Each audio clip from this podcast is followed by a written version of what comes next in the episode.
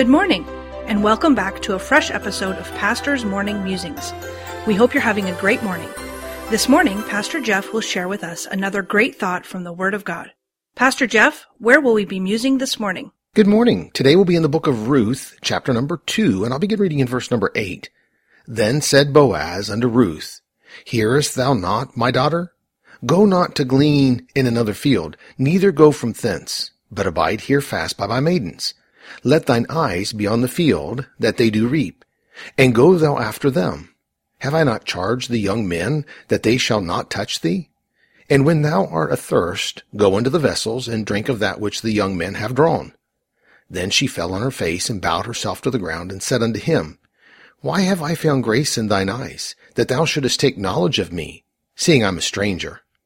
Then Boaz answered and said unto her, It hath fully been showed me all that thou hast done unto thy mother-in-law since the death of thine husband, and how thou hast left thy father and thy mother and thy land of thy nativity, and art come unto a people which thou knewest not heretofore. The Lord recompense thy work, and a full reward be given thee of the Lord God of Israel, under whose wings thou art come to trust. In the time of the judges, when God's people did that which was right in their own eyes, and rarely did as God asked them to do, we have a beautiful picture of God's blessings and God's provisions for one family, and especially one young lady.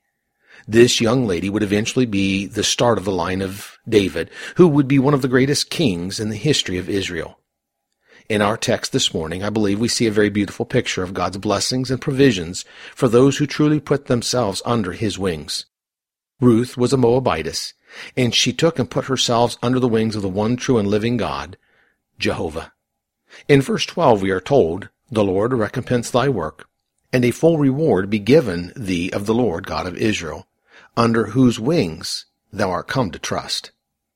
Ruth came to know and trust God, and she placed herself under his loving wings, and God gave her a full reward. I wonder if this truth was handed down to David from his great-great-grandmother. I wonder if this caused David to write the words of a few of the Psalms. In Psalm 36:7, David wrote, How excellent is thy loving kindness, O God! Therefore the children of men put their trust under the shadow of thy wings, and they shall be abundantly satisfied with the fatness of thy house, and thou shalt make them drink of the river of thy pleasure. And in Psalm 57:1, David wrote, Be merciful unto me, O God, be merciful unto me. For my soul trusteth in thee, yea, in the shadow of thy wings will I make my refuge, until these calamities be overpast. And in Psalm 61:4 he wrote, I will abide in thy tabernacle forever, I will trust in the covert of thy wings. And in Psalm 63:7 he wrote, Because thou hast been my help, therefore in the shadow of thy wings will I rejoice. There are many other psalms that mention this place of provision and blessing. Same as Ruth, as the Bible records the great blessings of her life God gave to her because she trusted in God and placed herself under his wings. So let me leave you with this one last verse for today, Psalm 91:4. He shall cover thee with his feathers, and under his wings shalt thou trust. His truth shall be thy shield and buckler. The preceding program was produced by Dr. Jeff Harris, pastor, author, and chaplain. Please tune in again tomorrow morning for another fresh episode of Pastor's Morning Musings.